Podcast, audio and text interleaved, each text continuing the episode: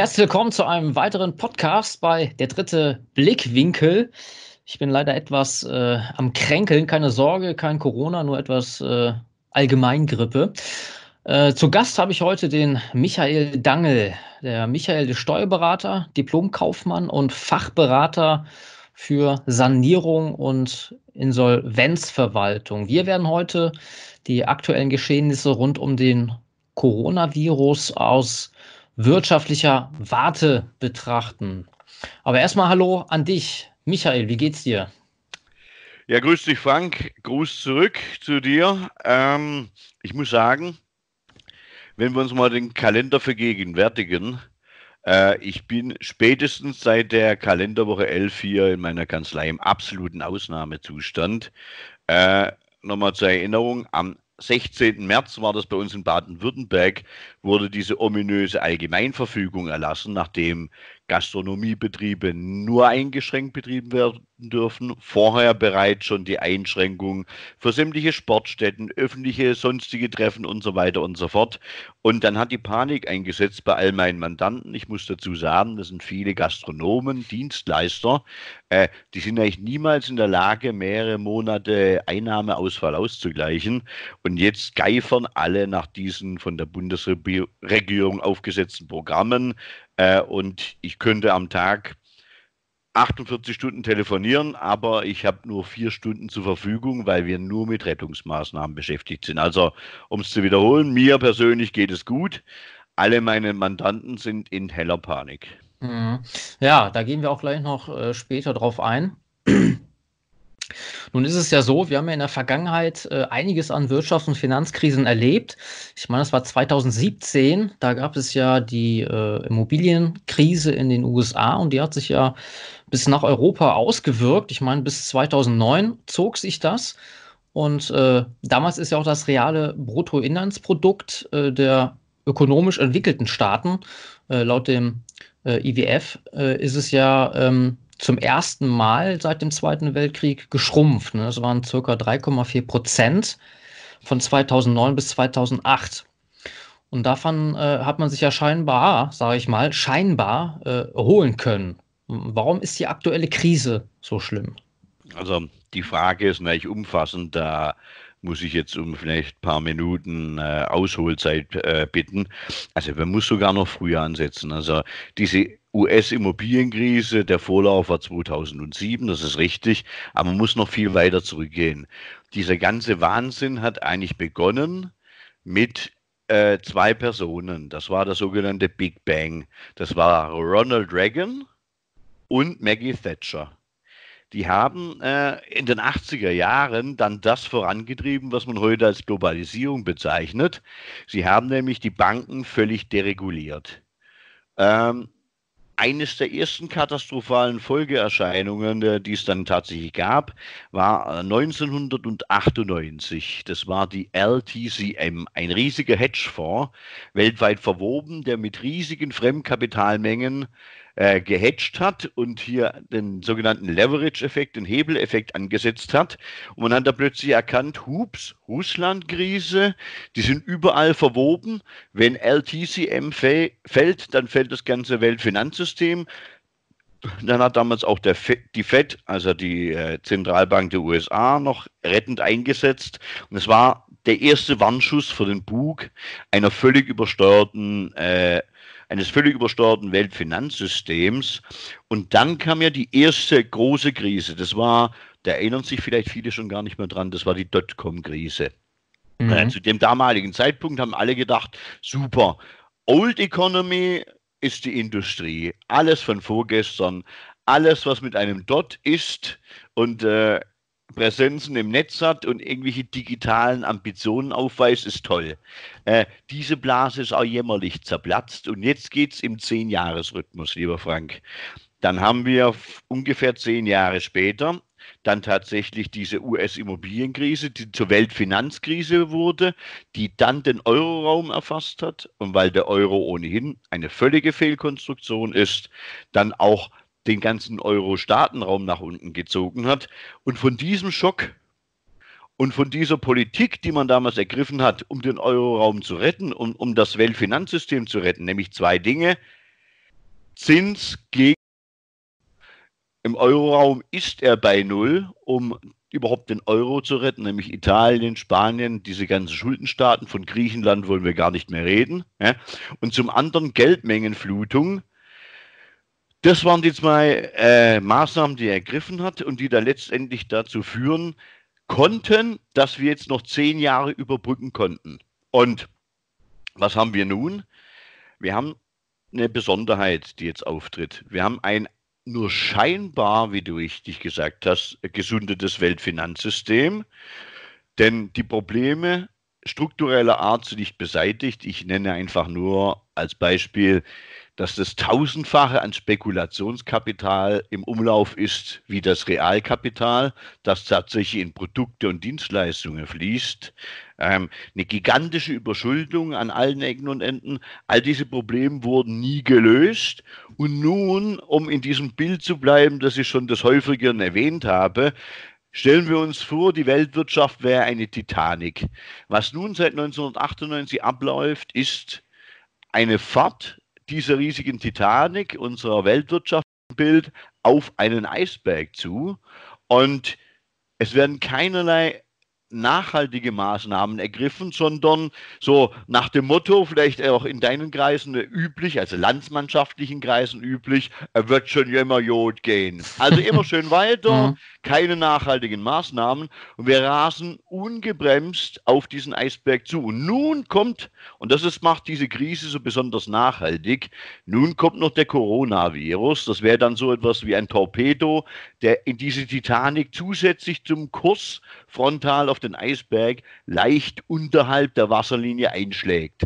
Und mhm. das muss das Weltfinanzsystem zum Zusammenbruch bringen. Das ist eigentlich nahezu ja, unausweichlich. Das ist, das ist die Situation, in der wir uns gerade so befinden. Mhm. Ich hatte gestern ein recht interessantes äh, Video gesehen. Und zwar ging es darum, dass gesagt wird, dass der Virus erstmal nur äh, Vorwand ist, dass nämlich alles das, was du sagst, diese, diese wirtschaftliche Finanzblase, äh, dass das unausweichlich ist, dass aber nur der Coronavirus jetzt, äh, Anführungsstrichen, missbraucht wird, äh, um dem dann quasi die Schuld zu geben. Das heißt, äh, wir haben ja den Coronavirus, wir müssen die äh, Betriebe schließen, die äh, Menschen werden arbeitslos, können nicht mehr bezahlen, sitzen auf der Straße. Also wir Politiker können ja nichts dafür. Das liegt ja alles am Virus. Wie würdest, würdest du das sagen? Also, man muss ja mal, also, feststellen, man muss ja mal feststellen, der Virus an sich, äh, wir sprechen jetzt von, ich weiß nicht, letzte Woche oder vor ein paar Tagen waren es 55 Tote in Deutschland. Mhm. Wir hatten schon äh, ähm, Influenza-Fälle, da waren 25.000 in einem Jahr und da gab es keine Pandemiewarnung, es gab äh, keine Ausgehsperren und jetzt haben wir quasi, äh, klar gibt es diesen Virus, der verursacht auch mit äh, Tote, gerade ältere Leute, die aber nicht an dem Virus sterben, sondern an einer Kombination Vorerkrankung und Virus. Ähm, das macht so ein bisschen den Eindruck, oder zum Beispiel ist auch die Ausgehsperre, dass äh, die, äh, so wurde es in dem Video gesagt, dass äh, die Gefahr besteht, dass äh, der Staat sich wie schon in Zypern und Griechenland äh, an den Konten der Sparer vergreift, hat dann aber natürlich den Vorteil, keiner geht auf die Straße, das heißt Rebellionen werden gar nicht erst entstehen können, die Leute haben Angst vor dem Virus, man darf sich nicht äh, mit anderen Menschen treffen, das heißt Kontaktangst. Und somit ist es eigentlich eine sehr gute Voraussetzung, äh, den Bürger um sein äh, Erspartes ja, zu erleichtern. Ja.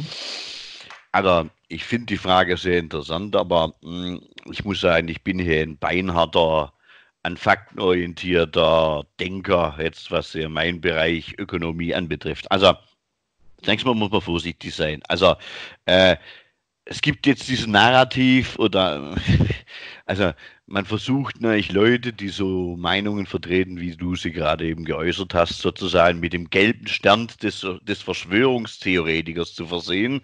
Äh, vielleicht können wir das jetzt zusammen im Zwiegespräch mal etwas erläutern. Also Fakt ist folgendes.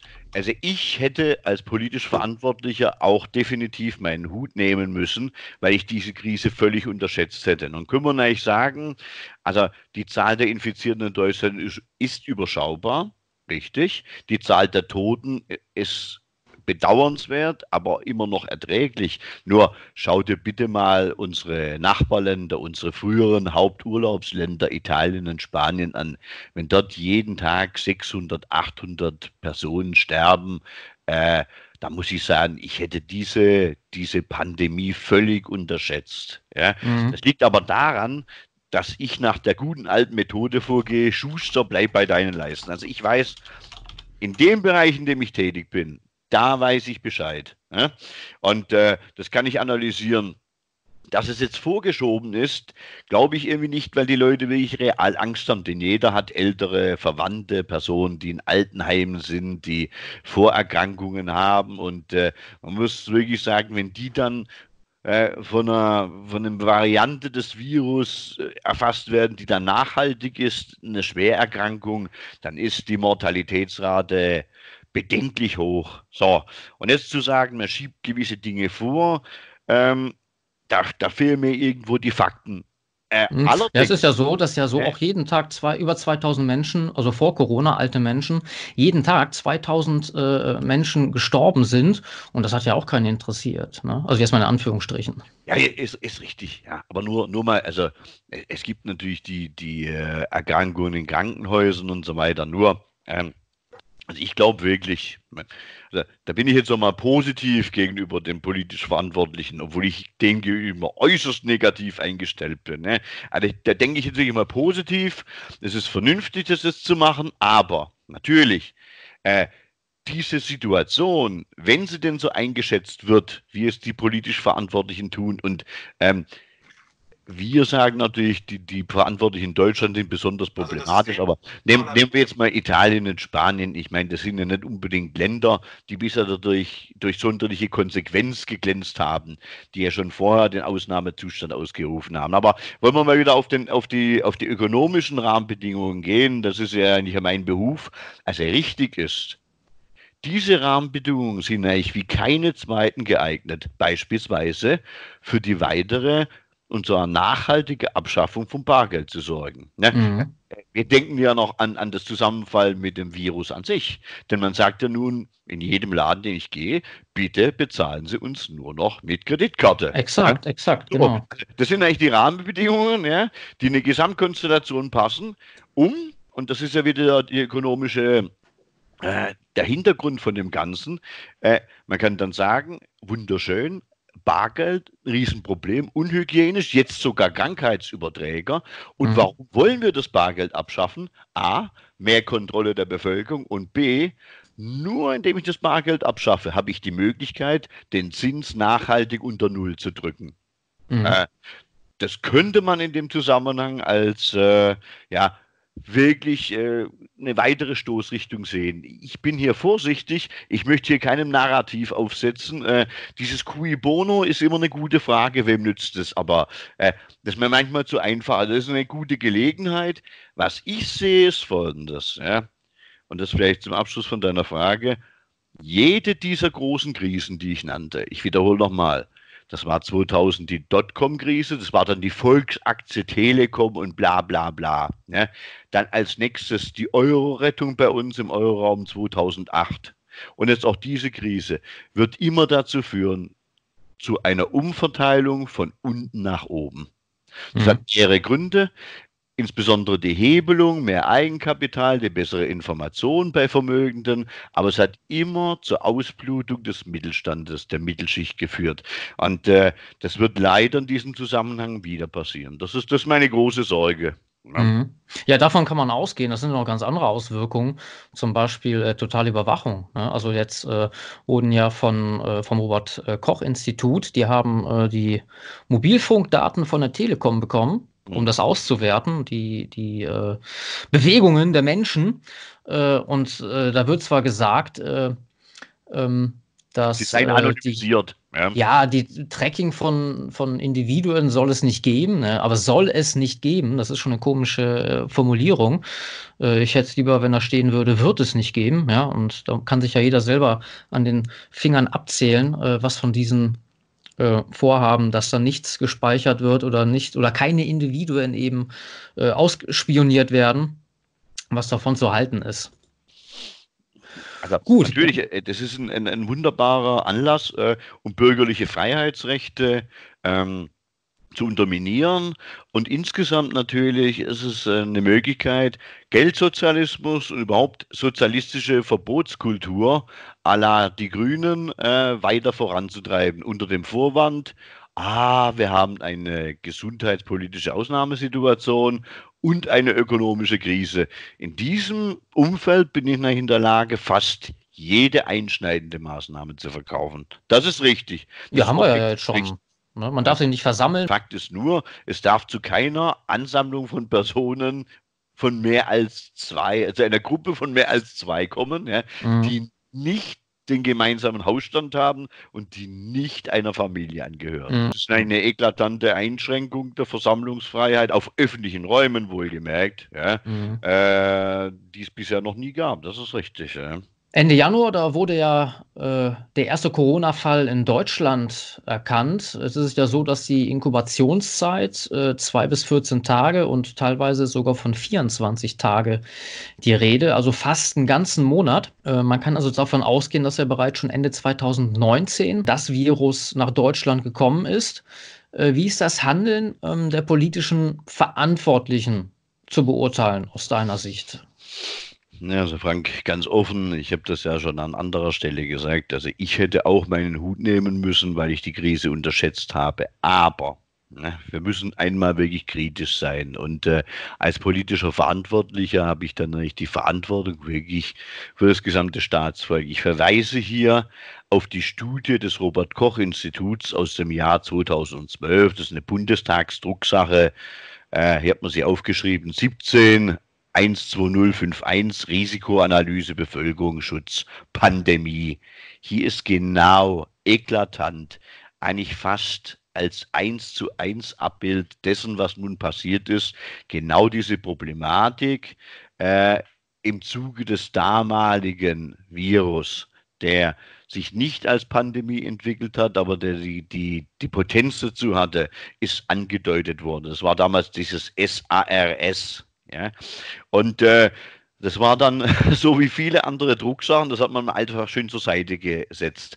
Das Problem ist einfach, das erkennt man jetzt auch im ökonomischen Bereich, zum Beispiel Herrn Altmaier, äh, wenn jemand inkompetent ist, sollte er doch wenigstens auf kompetente Personen hören. Und das RKI, das Robert Koch Institut, ist eine sehr, sehr kompetente Institution.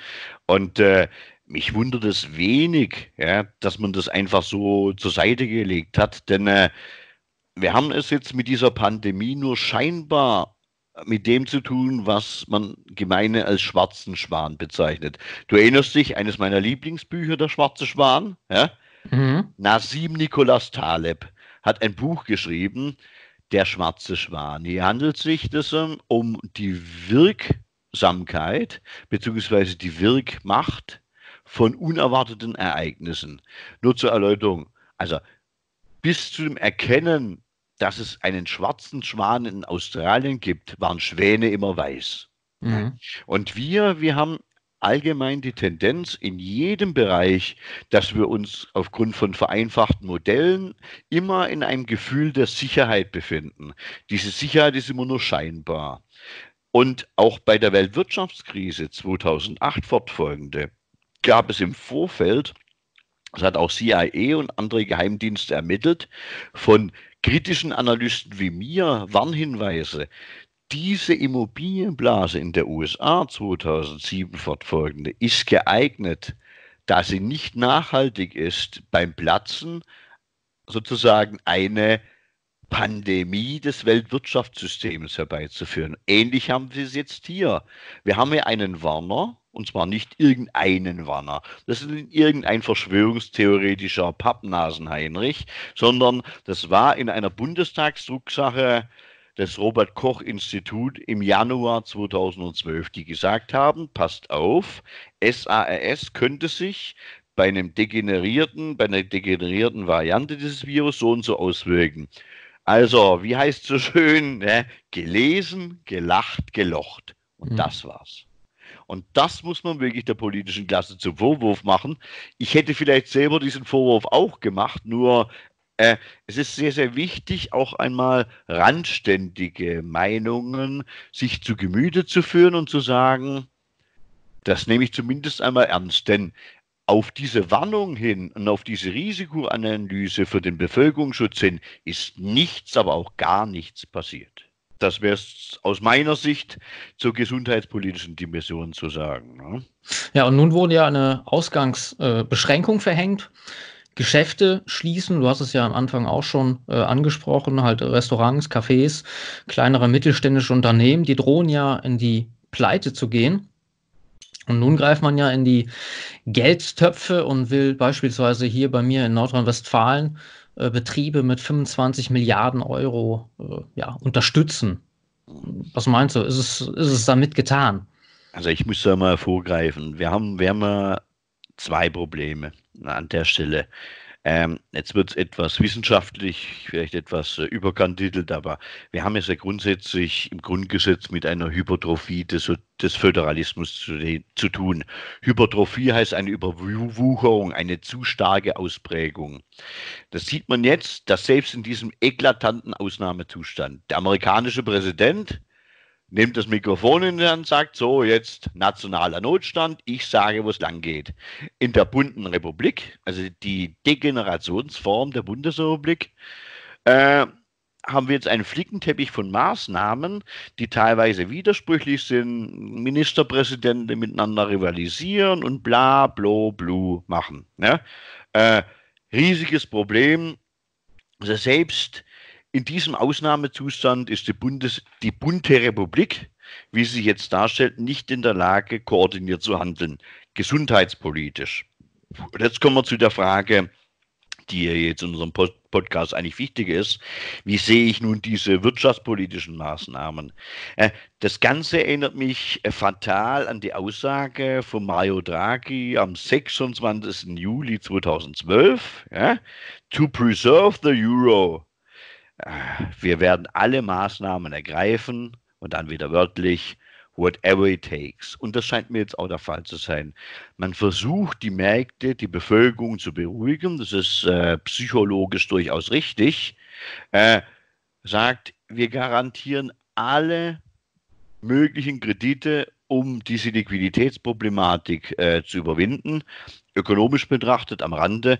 Wir haben es jetzt gleichzeitig mit einem An Angebotsschock zu tun, weil ja die Betriebe geschlossen sind und vorher bereits schon mit einem Nachfrageschock. Äh, deswegen sind wir bereit, Kredite zu vergeben, in welcher Höhe auch immer. Nur das eigentliche Problem, nämlich dass durch diese Nullzinspolitik über mehr als ein Jahrzehnt hinweg mittlerweile eigentlich nicht mehr rentable Betriebe am Leben gehalten wurde, äh, vermag dieses Programm nicht hinwegzutäuschen. Ganz im Gegenteil.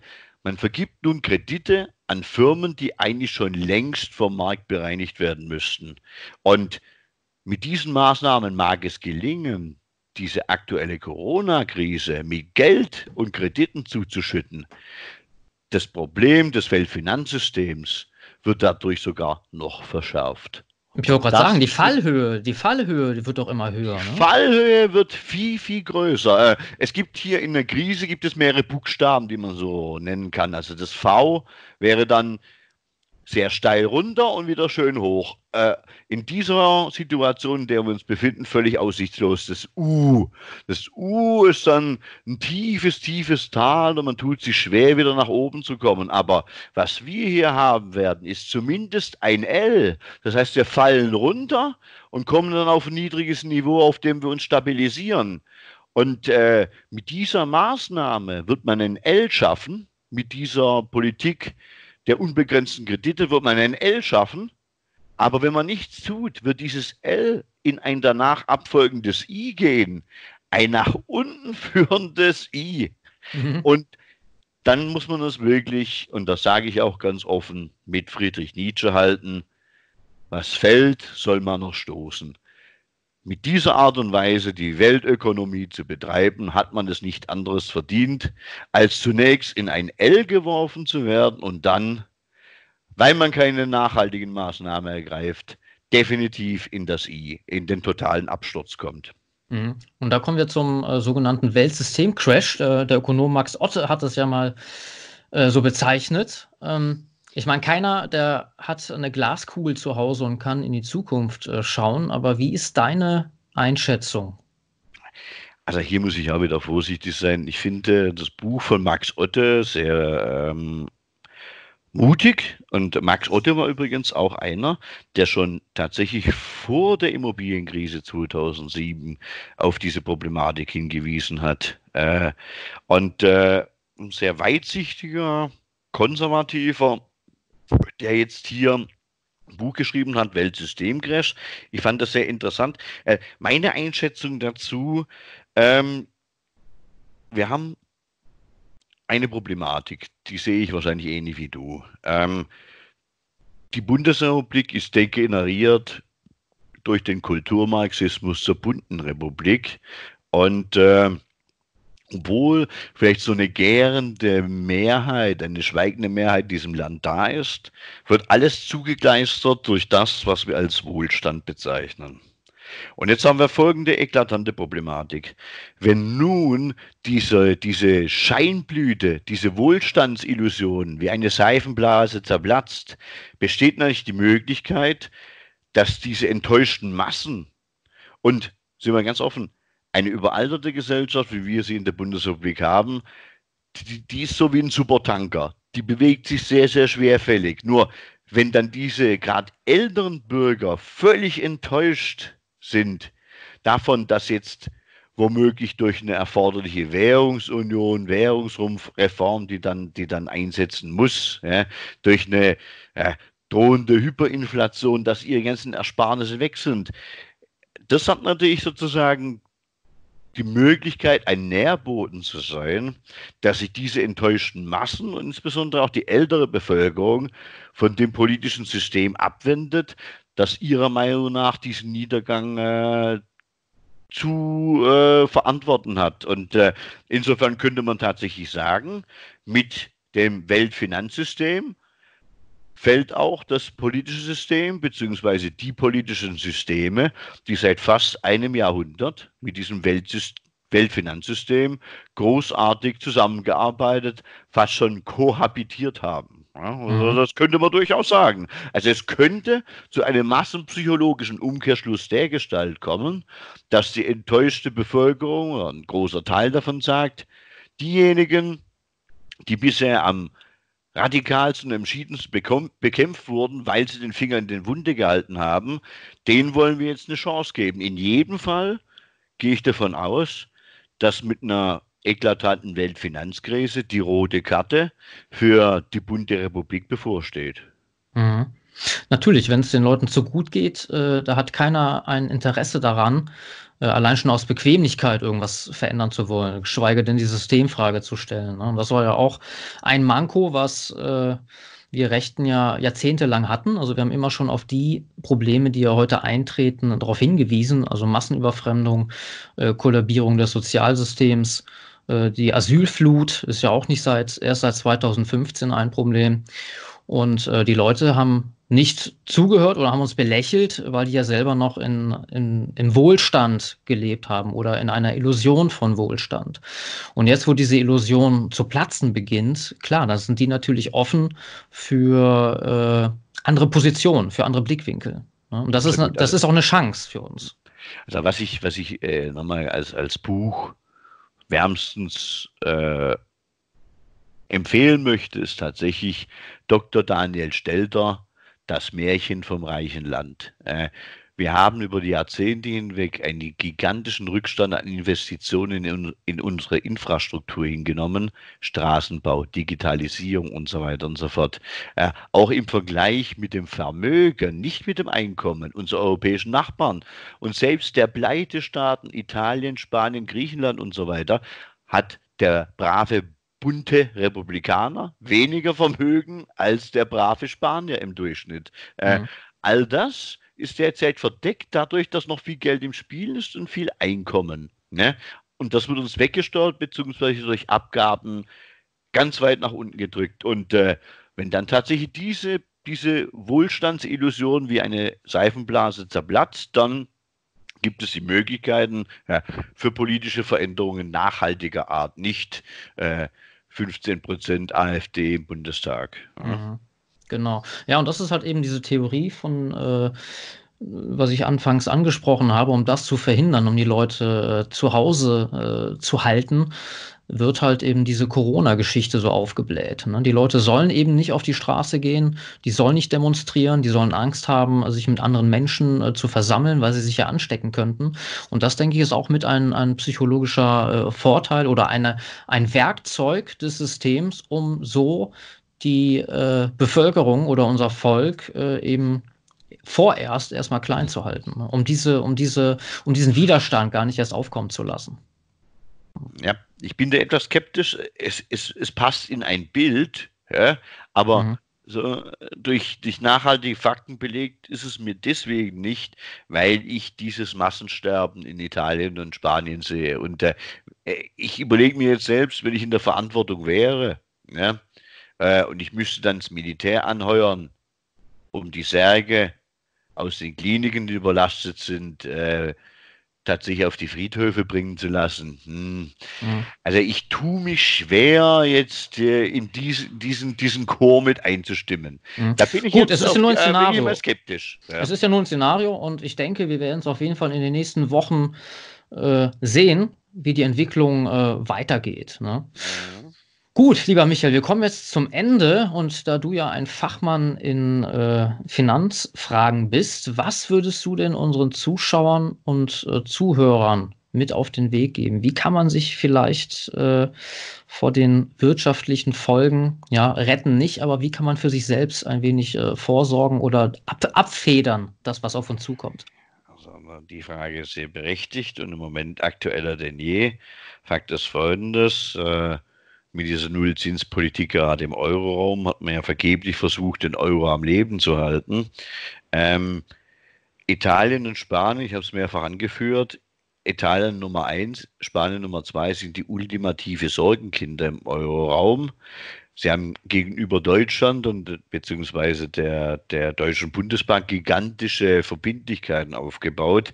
Jetzt kommt dieser eklatante Wirtschaftseinbruch. Ich höre derzeit äh, es wäre möglich von Wirtschaftsinstituten, dass Italien bis zu 5% Wirtschaftseinbruch hat.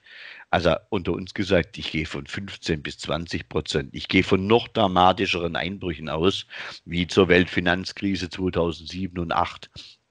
So, wenn jetzt nicht diese Südschiene, nämlich Italien, Spanien, Griechenland, Portugal und andere notleidende Staaten, die einfach nicht über die Wettbewerbsfähigkeit wie Deutschland, Österreich, die Niederlande und so weiter verfügen, wenn die nicht freiwillig aus dem Euroraum austreten, würde uns im Zuge dieser durch Corona äh, allenfalls katalysierten Weltfinanzkrise auch der Euro um die Ohren fliegen. Deswegen folgenden Rat. Nur notwendige Valuta, sprich Guthaben, auf dem Konto stehen lassen, alles andere abheben. Wer keinen eigenen Tresor hat, bitte ein Schließfach versuchen zu bekommen in der Bank, denn das Schließfach ist Sondervermögen einer Bank. Wenn die Bank über den Jordan geht, äh, dann kann sie sagen, wir dampfen das ist übrigens auch ein neues Gesetz, das es gibt. Wir dampfen im Insolvenzfall euer Guthaben auf Null ein. Äh, von wegen 100.000 Euro Garantie, sondern nur das Schließfach.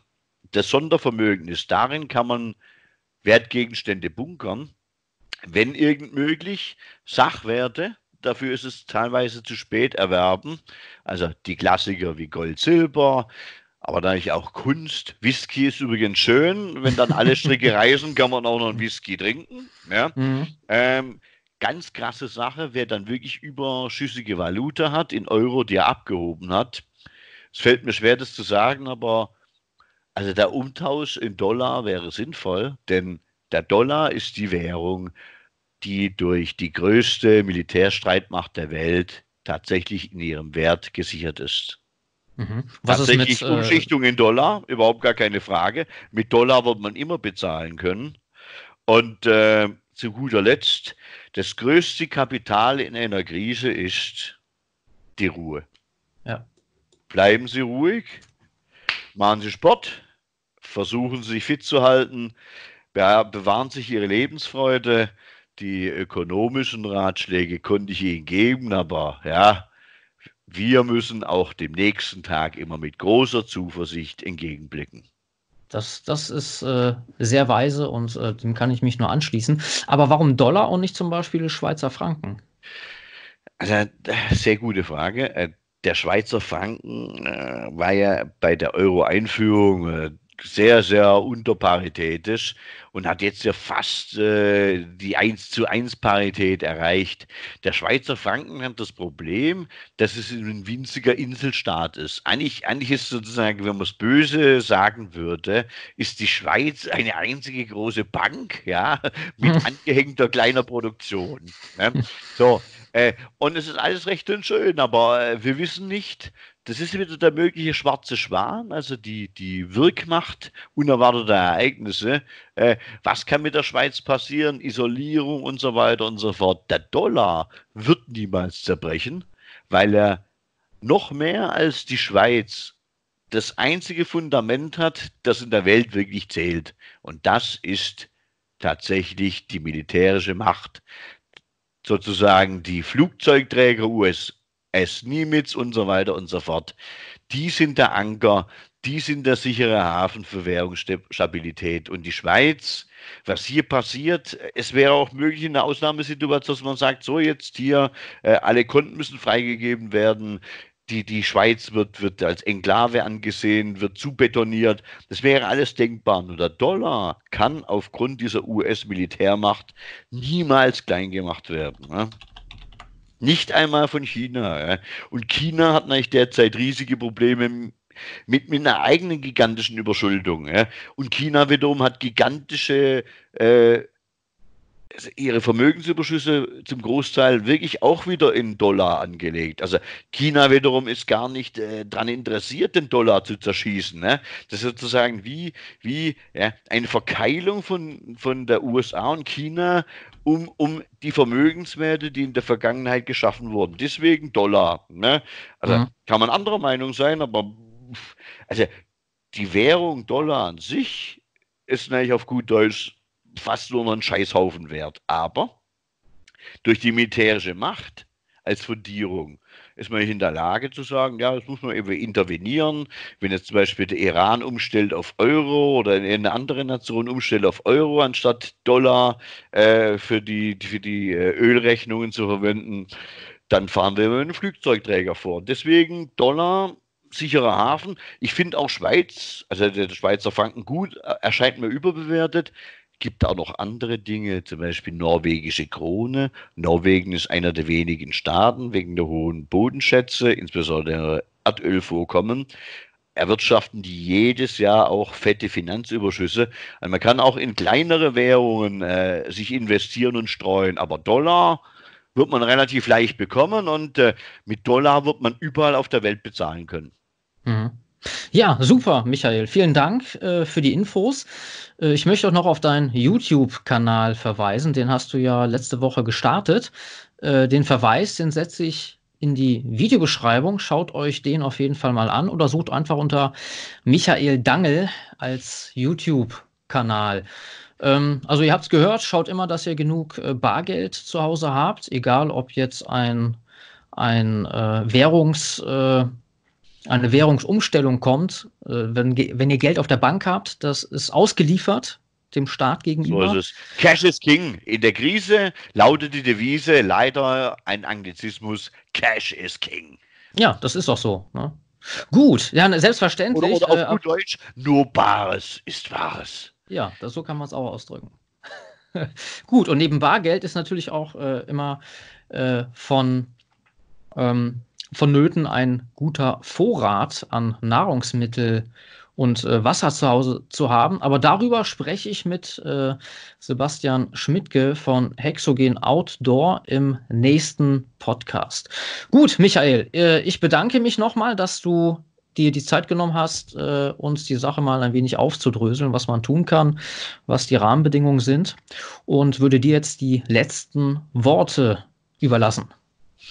Also, Leute, ruhig bleiben. In Krisen gilt nur eine Devise. Ihr müsst versuchen, dass ihr wirklich Eiswasser in den Blutbahnen habt. Schaut zuversichtlich auf den nächsten Tag. Wir werden das schaffen. Mit Leuten wie Frank und mir werden wir das schaffen. Macht's gut. Ciao. Da kann ja nichts mehr schief gehen. Tschüss und vielen Dank fürs Zuhören bzw.